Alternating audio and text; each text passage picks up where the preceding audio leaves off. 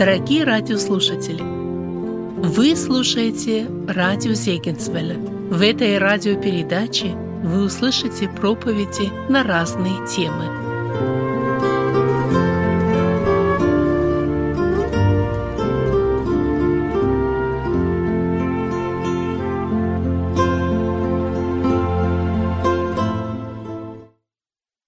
Сегодня наша тема о пришествии Господа и о нашей готовности к этому моменту. И это не случайно, потому что на протяжении месяца декабрь у всех нас было ожидание. Мы ожидали и готовились к Рождеству, к этому празднику рождения Спасителя нашего. Закончилось Рождество, и мы переключились к ожиданию Нового года, правда? Мы были здесь на собрании, мы как-то вот в молитвенном состоянии ожидали этой милости от Господа, это Новый год, который должен прийти. И вот наступил Новый год, и мы успокоились, правда? И уже и ожидать нам нечего. И вот именно поэтому сегодня в этом собрании мы хотим говорить о ожидании. Несмотря на то, что праздник Рождества мы отпраздновали, и Новый год уже наступил, у христиан должно быть постоянное ожидание пришествия Господа Иисуса Христа. Именно поэтому мы будем говорить об этом сегодня. И прежде чем я прочитаю текст Писания, я хотел задать всем вопрос. У вас была когда-то ситуация, когда у вас на дороге кончился бензин? Была у кого-то такая ситуация? 24 миллиона американцев свободно ездят тогда, когда уже загорелась лампочка. И они ездят свободно и не переживают. И каждый год 1 миллион американцев останавливаются на дороге, потому что кончился бензин. И большинство из них мужчины. Я задаю вопрос, почему мужчины не обращают внимания на загоревшуюся лампочку? Я вернусь к этому вопросу и попробую дать ответ в конце своей проповеди. Но теперь давайте мы прочитаем текст Писания. Вы принесли с собой Библии? Все принесли с собой Библию. Открываем 25 главу Евангелия Матфея. Мы читаем знакомую для всех нас притчу, на которой мы будем останавливаться сегодня. 25 глава Евангелия Матфея. Я прочитаю первые 13 стихов. «Тогда подобно будет Царство Небесное 10 девам, которые, взяв светильники свои, вышли навстречу жениху. Из них 5 было мудрых и 5 неразумных. Неразумные, взяв светильники свои, не взяли с собою масла. Мудрые же вместе со светильниками своими взяли масло в сосудах своих. И как жених замедлил, то задремали все и уснули. Но в полночь раздался крик: «Вот жених идет! Выходите навстречу ему». Тогда встали все девы те и поправили светильники свои. Неразумные же сказали мудрым: «Дайте нам вашего масла, потому что светильники наши гаснут». А мудрые отвечали: «Чтобы не случилось недостатка и у нас, и у вас, пойдите лучше к продающим и купите себе». Когда же пошли они покупать, пришел жених, и готовые вошли с ним на брачный пир, и двери затворились. После приходят и прочие девы и говорят: «Господи, Господи, отвори нам!» Он же сказал им в ответ: «Истинно говорю вам, не знаю вас. Итак, бодрствуйте, потому что не знаете ни дня, ни часа, в который придет Сын Человеческий». Мы видим, что в этом тексте речь идет не о бензине.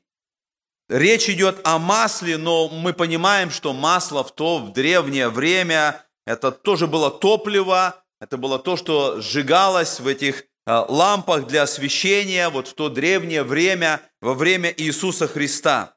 Но я хочу, чтобы мы заметили вот в этой притче еще одну вещь. У неразумных дев не кончилось масло. На самом деле в этом тексте сказано, что у неразумных дев и не было масла с самого начала. Эту притчу Иисус Христос произнес во время своей проповеди на горе Елеонской, в которой Он говорил о Своем втором пришествии. И это особая притча, потому что это притча предупреждения. Это предупреждение о готовности. Это предупреждение о неготовности тем людям, которые не думают. И мы смотрим вот на время, в котором мы живем сегодня, и мы можем с уверенностью сказать, что наше поколение ближе к пришествию Иисуса Христа, чем любое другое поколение. Это так, братья и сестры? Мы ближе к пришествию Иисуса Христа, чем все поколения, которые жили до нас. И когда настанет этот момент, Писание показывает нам, что пришествие Иисуса Христа будет очень быстро. Слова Иисуса Христа, которые записаны в книге Откровения, «Се гряду скоро», они буквально означают, что когда настанет этот момент пришествия, эти события будут разворачиваться моментально. Это событие будет очень быстро происходить. Это говорит о том, что христиане должны смотреть вот туда, за горизонт. Мы должны ожидать этого момента. Мы должны быть готовы к этому событию, потому что когда настанут свершения этих событий, не будет время приготовиться, не будет этого момента, чтобы мы, увидев что-то, сказали, ну вот теперь я начну приготовление. Сегодня люди во всем мире смотрят по сторонам, смотрят на события, которые происходят, что там происходит в Казахстане, что там происходит в Китае, что там происходит во Всемирной организации здравоохранения, что там происходит вокруг, как будут разворачиваться события, что там происходит в Белом доме, где и когда придет это освобождение от этой пандемии, от ковида. Люди ожидают какого-то освободителя, но Писание говорит, что есть только один освободитель. Это Иисус Христос. И мы ожидаем этого момента, мы ожидаем пришествия Господа нашего, и мы знаем, что оно будет скоро. Но вот в этой притче, в этом тексте для нас важный вопрос, как мы готовимся к этому. Готовы ли мы к этому событию? Готовы ли мы к пришествию Господа нашего Иисуса Христа? И когда мы смотрим на 24-ю, на 25 главы Евангелия Матфея, вот эта проповедь Иисуса Христа, которую Он говорит на Елеонской горе, она начинается с вопроса, который задают ученики. Вопрос о кончине века, о Его пришествии. Они задают вопрос, когда Мессия, как царь, воссядет на престоле своей славы? Когда настанет этот момент? И Христос, отвечая на этот вопрос, Он говорит, о дне и часе том никто не знает, и поэтому вам нужно быть готовыми. Причем вот эту мысль о том, что мы не знаем времени пришествия Господа, Христос повторяет 4 раза в этой притче. 4 раза Он говорит, о дне и часе никто не знает, вы не знаете времени, и вам нужно быть готовыми, и вам нужно быть бодрыми, вам нужно бодрствовать. И потом Он рассказывает эту притчу, которую мы прочитали, которую Он также завершает этими словами, и мы прочитали 13 стих. Он говорит, «Итак, бодрствуйте, потому что не знаете ни дня, ни часа, в который придет Сын Человеческий». Это самая главная мысль. Это то, что хотел Христос, чтобы осталось в нашем разуме, в нашем понимании, чтобы эта мысль была для нас понятна. Он иллюстрирует эту мысль вот этой притчей. И поэтому для нас важно понимание вот этой внезапности прихода, неожиданности прихода Господа нашего. И поэтому нам нужно быть готовыми. Есть разные толкования притчей. Люди по-разному пытаются как-то объяснить, как понять притчи. И кто-то пытается в своем толковании просто сказать, что это какая-то аллегория. И здесь есть только духовный смысл. И некоторые богословы вообще отходят в этой притче от понимания, что там речь идет о буквальном пришествии Христа. Это просто духовный урок, который нам нужно понять и исполнить. Другие же пытаются детализировать, чтобы в этой притче найти объяснение каждой детали, каждому герою, каждому предмету, который находится там. Но кто-то сказал, что правильное толкование притчи, оно похоже на рассмотрение картин Ван Гога. Когда мы близко подходим к этим картинам Ван Гога и рассматриваем каждый штрих и каждый мазок, нам ничего не понятно, и мы не можем понять, что изображено. Но когда мы отходим дальше, мы вдруг видим эту прекрасную картину, мы видим изображение, мы видим все эти краски, которые нанесены на эту картину. Вот таким путем нам важно и понимать притчи Иисуса Христа. Христос не ставил целью, чтобы мы поняли каждую деталь и пытались каким-то образом соединить это с духовными моментами. Христос в своих притчах Он показывает одну мысль, И в этой притче нам важно увидеть эту мысль. Христос сказал: «Итак, бодрствуйте, потому что не знаете ни дня, ни часа, когда придет Сын Человеческий». И поэтому, понимая это, нам нужно быть приготовленными заранее. Нам не нужно быть застигнутыми врасплох. Нам нужно быть готовыми. И мы смотрим, что мир в настоящее время не готов. Он не готов к пришествию Иисуса Христа. И причина в том, что Христос в своей проповеди, в своем учении, Он показывал, что в общем мы можем увидеть приближение пришествия. Есть некоторые признаки, которые указывают на пришествие Иисуса Христа. Но в то же время, когда мы увидим все эти признаки сбывающимися, мы никогда не сможем детально определить день или час пришествия Господа нашего. Мы видим, что в предыдущей главе, в 24 главе, Христос показывает, что как было во дневное, так будет пришествие Сына Человеческого. И мы знаем, что во дневное никто из людей, включая самого Ноя, не знал, когда действительно придет потоп. Бог сказал Ною, что однажды наступит этот момент, однажды этот суд придет, однажды потоп придет на эту землю, но Ной много лет строил ковчег. И во время этого долгого времени строительства Ной знал, что однажды наступит этот момент. Ной знал, что однажды потоп придет на эту землю. Но он не знал этого дня до того момента, пока Бог сказал: «Войди в ковчег».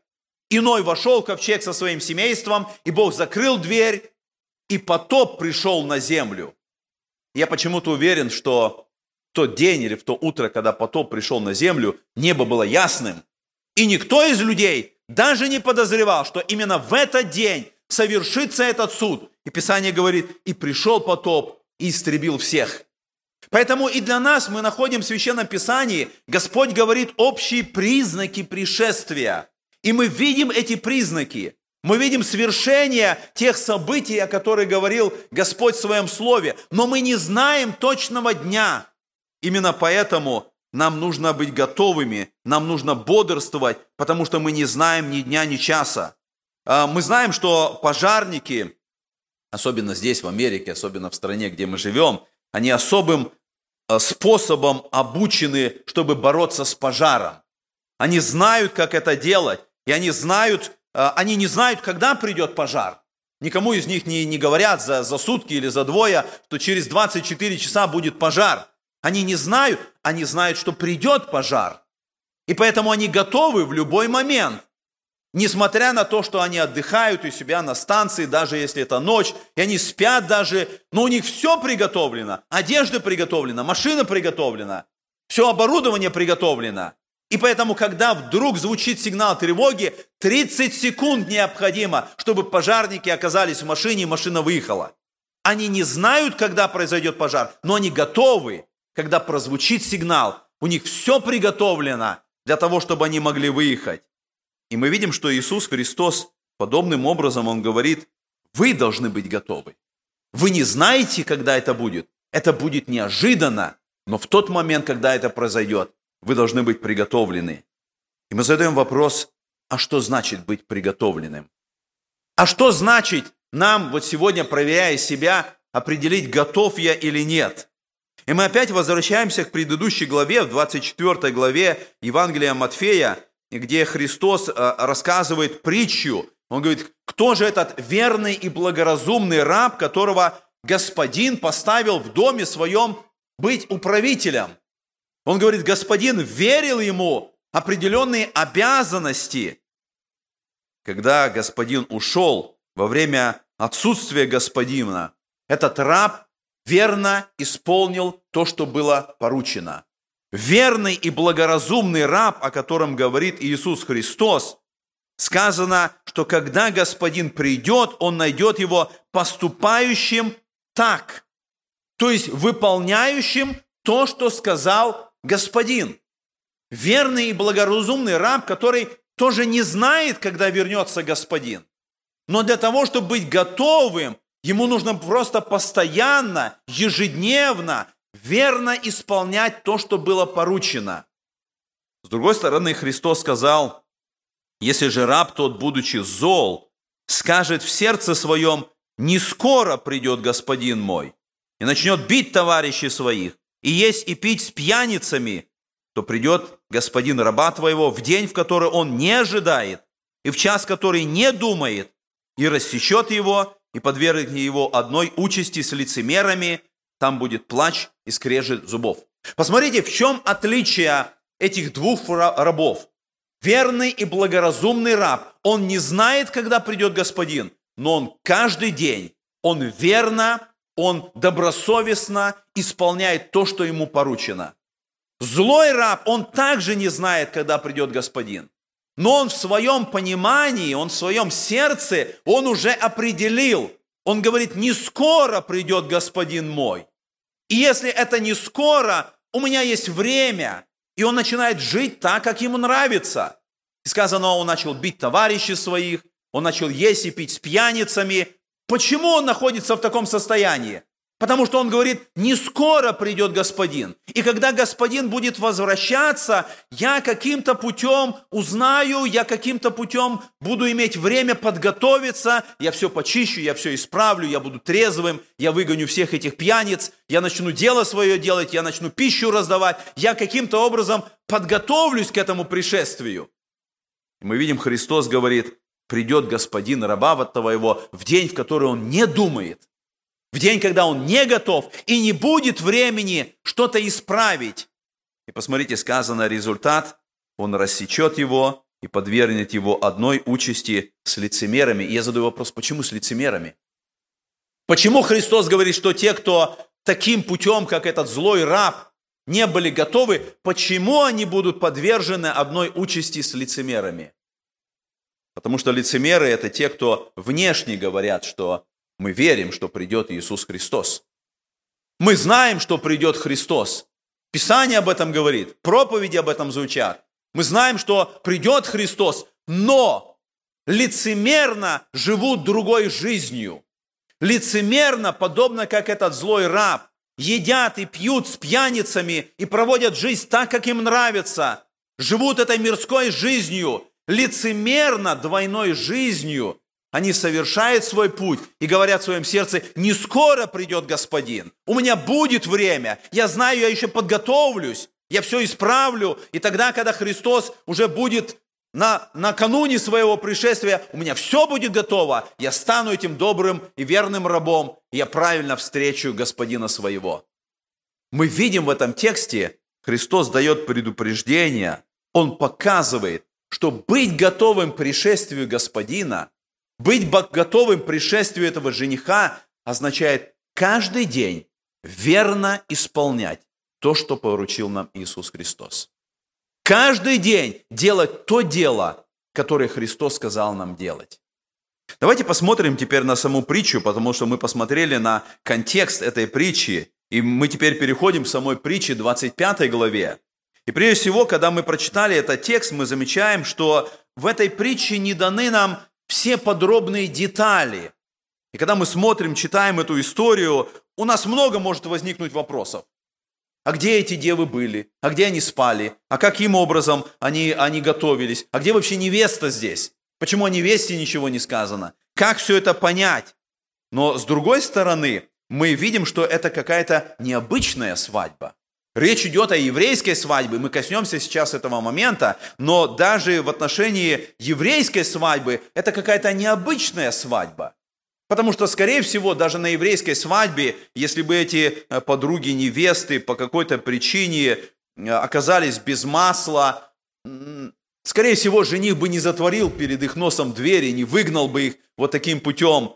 Скорее всего, мы понимаем, что даже вникая в суть еврейской свадьбы, рассматривая все детали, мы не можем до конца увидеть вот то, что хотел сказать Иисус Христос. Но тем не менее, нам очень много становится понятно, когда мы думаем о той свадьбе, о тех брачных пирах, которые происходили в то время. И мы знаем, что у евреев в то древнее время было 3 момента, которые важны были для бракосочетания. Первое событие или первый этап – это было обручение или помолвка.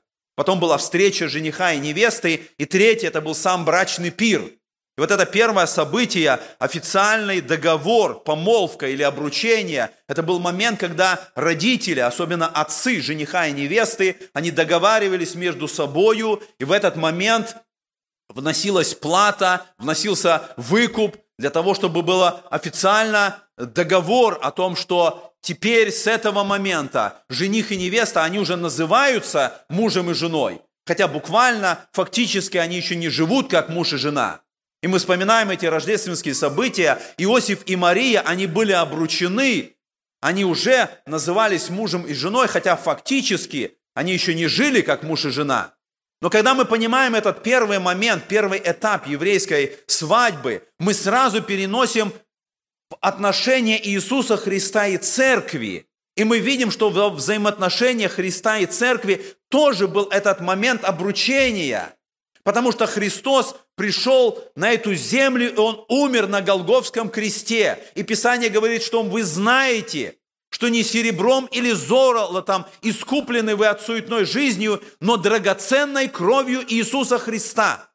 И Павел говорит: «Я обручил вас единому мужу, чтобы представить вас чистою девою». Христос пришел, и на Голгофском кресте состоялось это обручение небесного жениха и церкви Иисуса Христа. И Он заплатил, Он дал этот выкуп, когда на кресте Голгофы Он пролил свою кровь.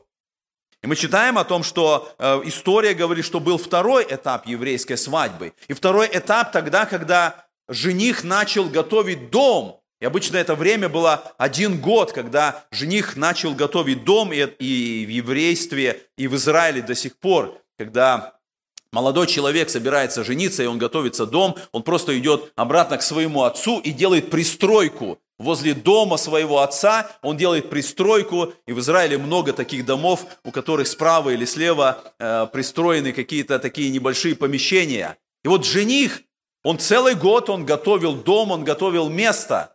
В это время невеста тоже была занята делом, она готовила платье. Вы можете представить, целый год нужно времени, чтобы приготовить платье. Но это было особое время, потому что на протяжении этого года было время испытания верности жениха и верности невесты. И если жених или невеста проявляли неверность, совершали прелюбодеяние, брак расторгался. И мы опять вспоминаем эту рождественскую историю, когда Иосиф узнал о том, что Мария беременна, и написано: будучи праведен, он хотел тайно отпустить ее, он хотел расторгнуть этот брак, но ангел сказал ему: не делай это, потому что рождаемая Духа Святого. Но мы переносим этот момент, вот этот второй этап брака на взаимоотношения Иисуса Христа и Церкви, и мы вспоминаем, что Христос, когда Он совершил искупление Церкви Своей, когда Он заплатил кровью, Он говорит: я иду приготовить вам место. И когда я пойду и приготовлю место, я приду и возьму вас к себе, чтобы вы были, где я. Мы живем в это время, когда небесный жених, он пошел готовить место. И он сказал: это место в доме Отца. Я иду приготовить вам там место. И когда я приготовлю, я приду и возьму вас к себе. И церковь сегодня, она готовится к встрече с этим женихом. Она готовится, чтобы ее одежда была чиста, чтобы это была белая одежда святости, чтобы не было порока, лукавства, чтобы не было прелюбодеяния, когда невеста отвергает своего небесного жениха и начинает грешить в этом мире. Невеста должна быть в этой чистоте и святости. Она должна оказаться в этот момент в особом состоянии ожидания, когда жених придет за ней. И второй момент, мы говорим в еврейской свадьбе, когда жених приходит за своей невестой. Это происходит внезапно. Проходит примерно год, и когда жених готов, он приготовил место, он приготовил дом, он приходит. Это обычно ночью происходило. Он приходит, чтобы взять свою невесту и чтобы увести ее в приготовленное место совместной жизни. И мы видим в этой притче, речь идет именно об этом. Жених приходит, чтобы взять невесту. И когда он приходил, это было особое торжество в деревне, в поселке, где жила невеста. И были эти подруги-невесты, которые выходили навстречу, у них были эти горящие светильники. И вот вся эта торжественная процессия с торжеством, с ликованием, с пением, с музыкой, они сопровождали жениха и невесту, которые шли в это приготовленное место. Мы с вами находим это указание, что Иисус Христос однажды придет за своей церковью. Именно поэтому в этой притче сказано о важности этой готовности. Мы можем, конечно, пытаться найти здесь какие-то детали, и буквально, и я понимаю, что притча, эти 10 дев, они показывают на Израиля, на время Великой Скорби, когда Израиль, как девы, как гости, должны быть готовы к этому моменту. Но речь не об этом, потому что главный смысл, который важен для нас, это готовность. Готовность к пришествию Иисуса Христа. Мы должны быть готовыми к этому моменту. И мы знаем, что Христос придет внезапно. Он возьмет свою церковь. Мы верим, что пришествие Иисуса Христа, оно может произойти в любой момент. И нам нужно быть готовыми. Нам нужно стремиться войти в эти ворота, потому что настанет момент, когда эти двери, когда эти ворота будут затворены. И мы прочитали в этой притче, сказано, что Царствие Небесное подобно этим 10 девам, которые взяли светильники свои и вышли навстречу жениху. Вот этот светильник в свое время я привез из Израиля. Возможно, это был такой светильник. Потому что в то время были специальные эти глиняные сосуды, куда наливалось масло. И вот здесь есть такой фитиль, который зажигался. И это был предмет для освещения. И мы читаем с вами, возможно, это был такой светильник. Кто-то говорит, возможно, это были факелы, когда эти девы могли... взять шест, и на шесту намотана специальная ткань, они окунали в масло. Мы не знаем точно, потому что греческое слово «лампас», откуда происходит наше слово «лампа». Греческое слово «лампас», оно означает и такой светильник, оно означает и факел тоже. Но мы видим в этом тексте сказано, что Царство Небесное подобно 10 девам, которые взяли светильники свои, и они вышли навстречу жениху. И мы видим, что Писание говорит, что у неразумных дев масло не закончилось. Посмотрите, сказано, из них было 5 мудрых и 5 неразумных. Неразумные, взяв светильники свои, не взяли с собою масло. У них не кончился бензин на дороге, как у некоторых из нас. На самом деле они вышли навстречу женихом, и они не взяли с собою масло. Они не принесли этого. Мы можем подумать, а как же так? В 8 стихе сказано, что неразумные сказали, что светильники наши гаснут. Возможно, они взяли эти светильники, но в то время, для того, чтобы свет продолжал гореть, масло брали в специальные сосуды, чтобы добавлять в светильник, чтобы на протяжении долгого времени этот светильник мог гореть. Эти неразумные девы, они взяли эти светильники, и, может быть, там в этих сосудах, в этих светильниках и было остатки этого масла. И поэтому они говорят, что наши светильники гаснут, потому что они не позаботились о том, чтобы взять это дополнительное масло, которое было необходимо. И поэтому мы видим, что они зажгли этот фитиль тогда, когда прозвучал этот глас, и он стал гаснуть. И в этот момент и проявилось их неразумие. Их неразумие в том, что они не приготовились. Они не подумали о том, что значит быть готовыми, что значит правильно, верно, достойно встретить жениха. Они оказались с этими пустыми лампадами. И поэтому притча предупреждает, притча, она как бы показывает, она подводит нас к этому выводу, который сделал Христос. Нам нужно бодрствовать всегда, нам нужно быть готовыми всегда. Я говорил о том, что есть разные толкования в отношении того, как истолковать эту притчу. Но нам важно увидеть, что в самом начале эти 10 дев, они не отличаются друг от друга.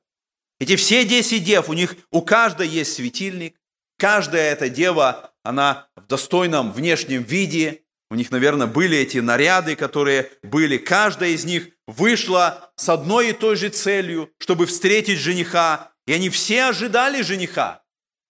Точно так, как сегодня мы. Мы все находимся в собрании. Мы все признаем, что однажды придет Христос. У каждого из нас есть светильник, и мы говорим о том, что да, Писание говорит об этом. И подобно как 10 дев внешне, они все были одинаковы, но было важное внутреннее различие. Различие, о котором Писание говорит с самого начала, со 2 стиха. Из них было 5 мудрых и 5 неразумных. Если внешне они были все одинаковы, то вот это различие, оно внутреннее. 5 было мудрых, а 5 было неразумных. Во все времена в народе Божьем были мудрые и были неразумные. И мы читаем, что в Израиле были те, кто внешне не отличались друг от друга. Израиль, народ Божий, они все были обрезаны, они все показывали, что они Божий народ. Но как Исаия, пророк, говорит, что «но сердце их далеко отстоит от меня». И поэтому апостол Павел в послании римлянам, он говорит, что не все те израильтяне, которые от Израиля. То есть внешне это был один народ, были все атрибуты, было поклонение Богу, было исполнение праздников, но сердце было в разном состоянии. И так мы можем сказать, что и сегодня в церкви есть это разделение на мудрых и неразумных. И я не хочу утверждать, что буквально это 50 на 50. Это нельзя утверждать, что и в церкви половина верующих, они на самом деле неверующие. Христос берет эту притчу для того, чтобы мы задумались, в каком положении мы находимся, несмотря на то, что внешне у нас все в порядке, и мы говорим о пришествии Христа.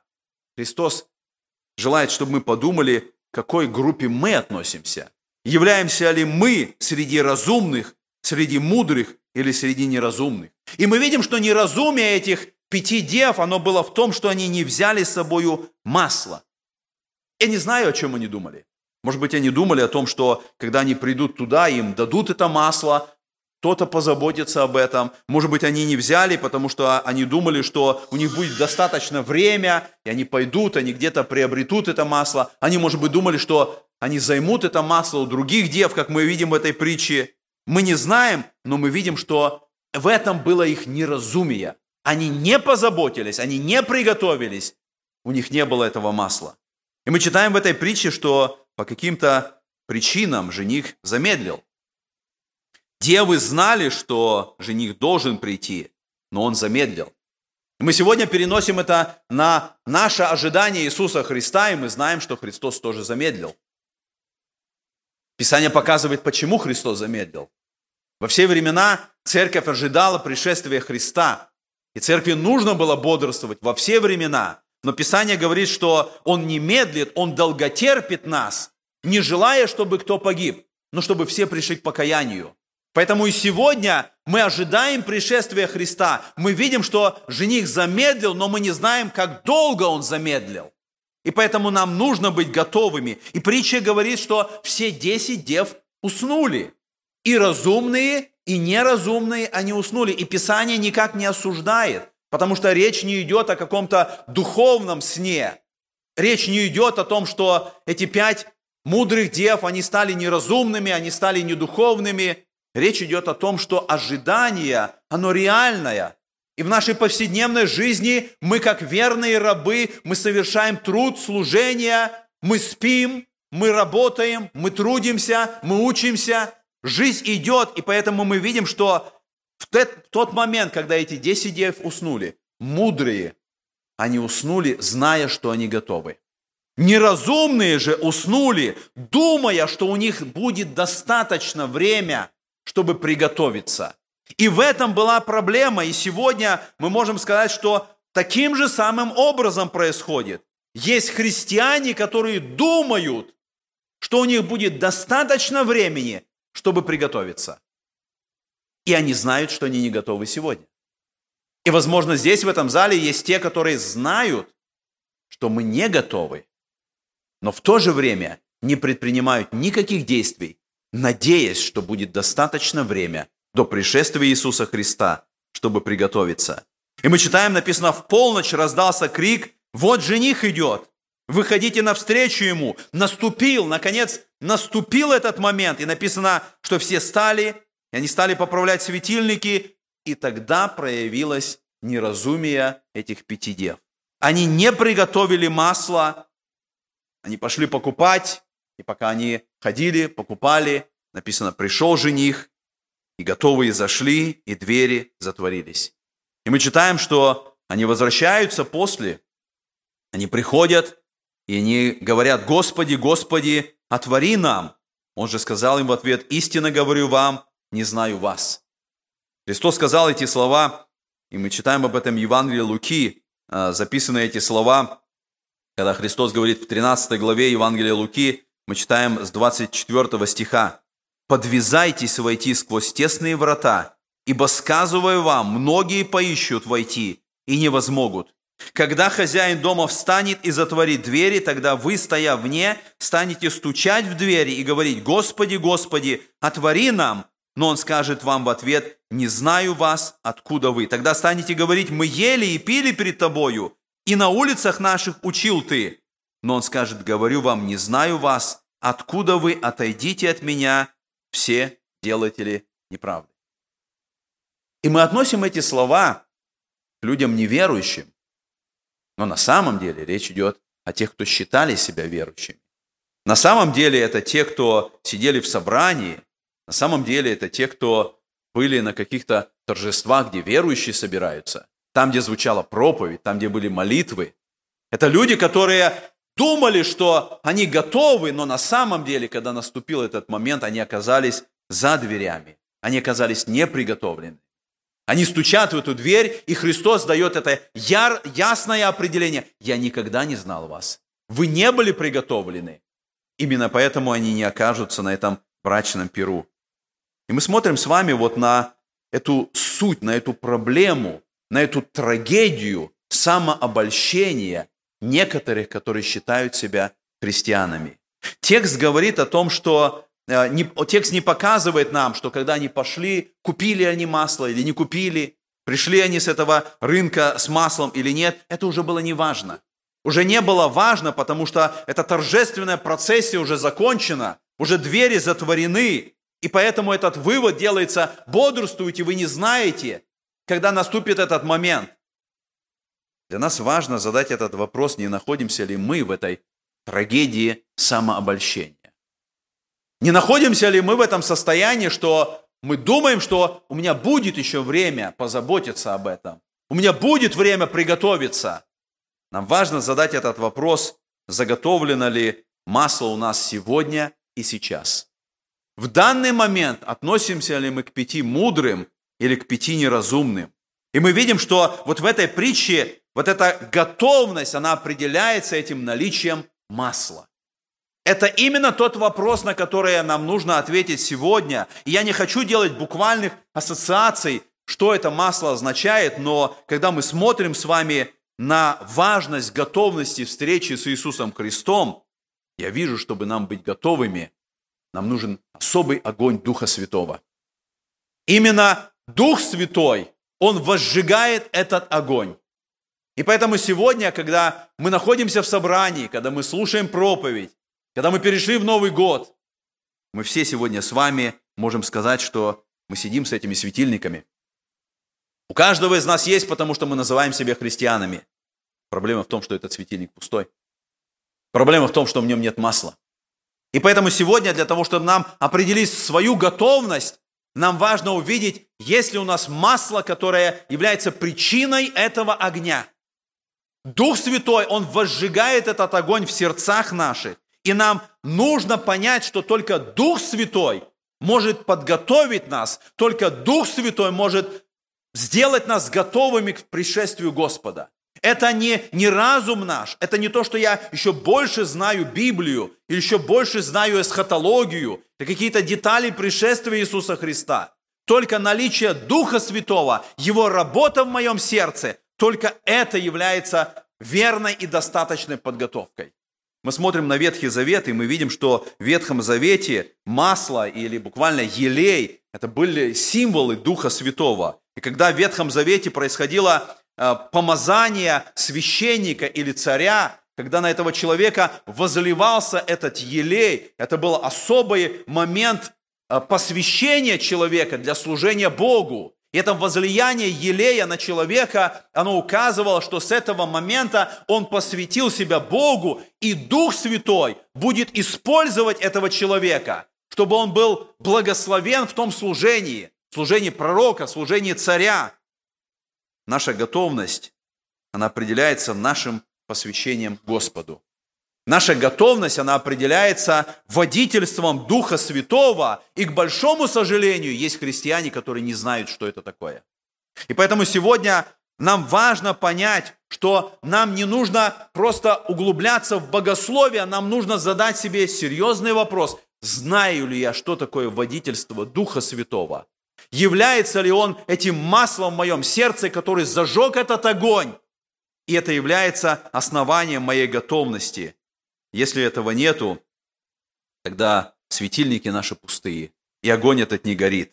И поэтому мы должны сегодня сказать, что только Дух Святой, Он является этим основанием. Иисус Христос сказал, мы читаем 1 глава Деяния апостолов в 8 стихе, «Но вы примете силу, когда сойдет на вас Дух Святой, и будете мне свидетелями в Иерусалиме, во всей Иудее и в Самарии, и до края, даже до края земли».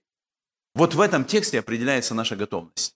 Потому что наша готовность – это сила Духа Святого для победы и борьбы с грехом. И это наше свидетельство грешникам. Это наша готовность.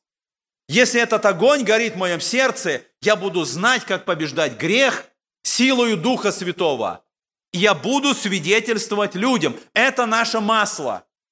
И мы сегодня должны проверить, есть ли это масло в моем сосуде, или мои светильники пустые. И посмотрите, эта притча говорит о том, что у нас нету какой-то возможности занять это масло у святых и верных.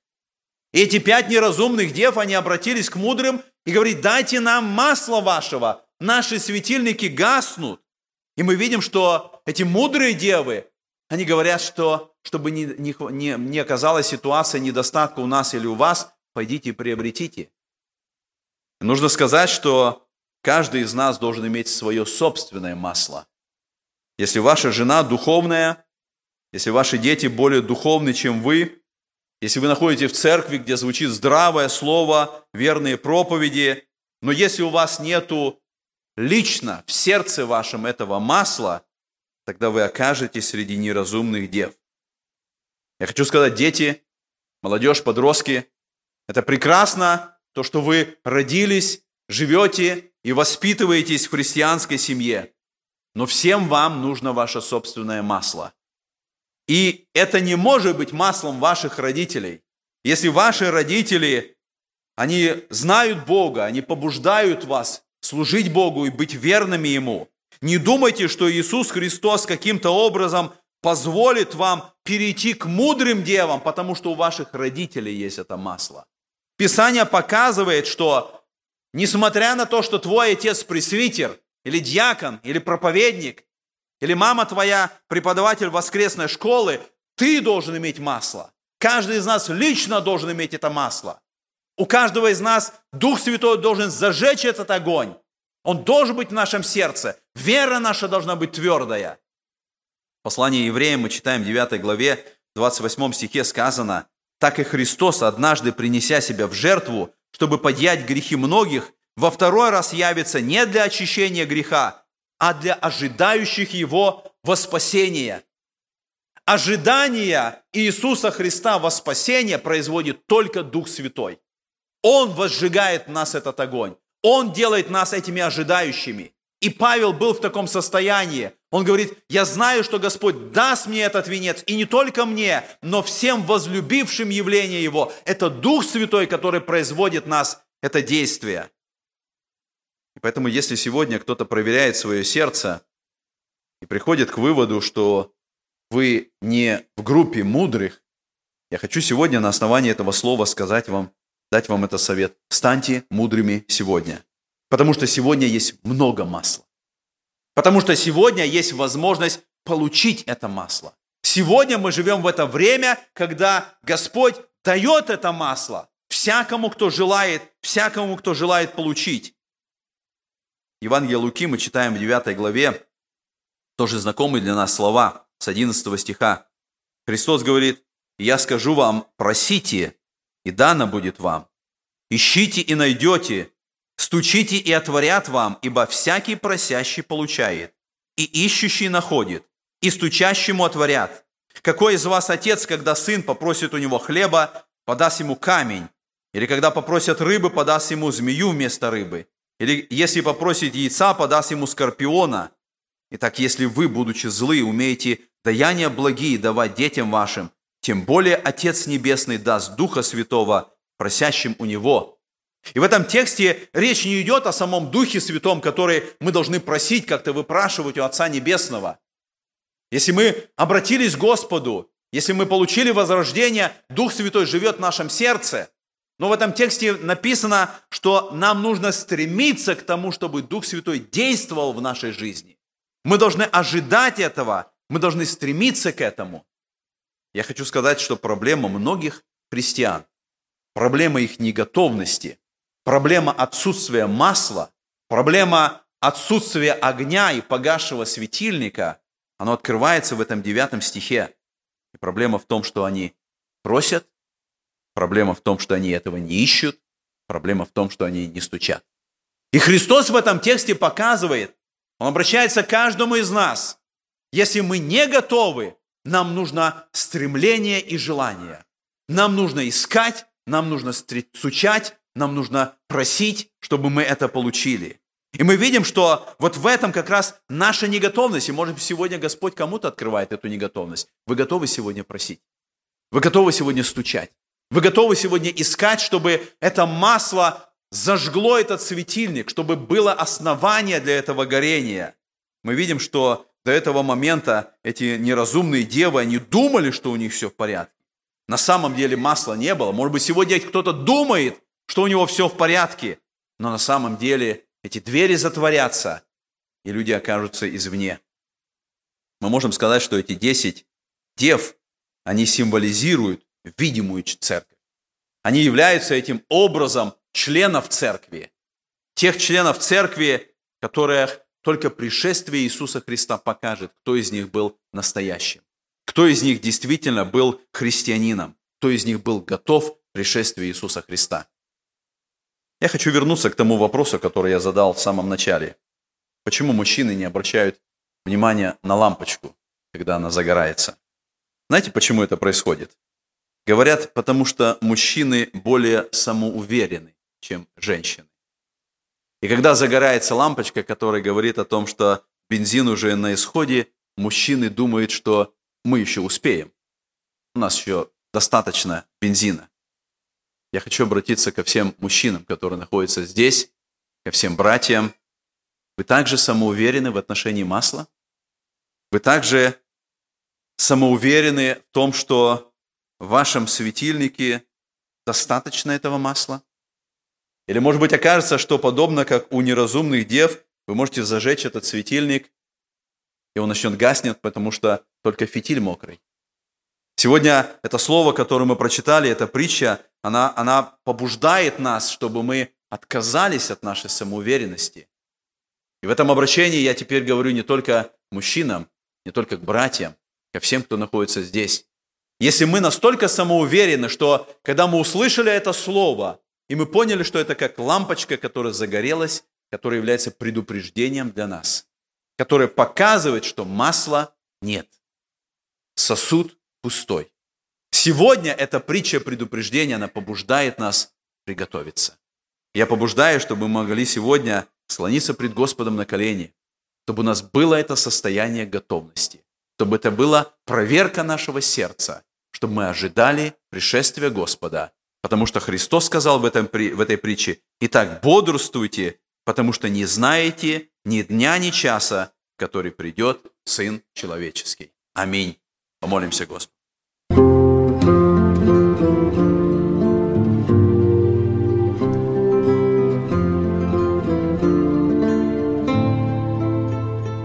Эту проповедь вы можете найти на сайте salvationbaptistchurch.com.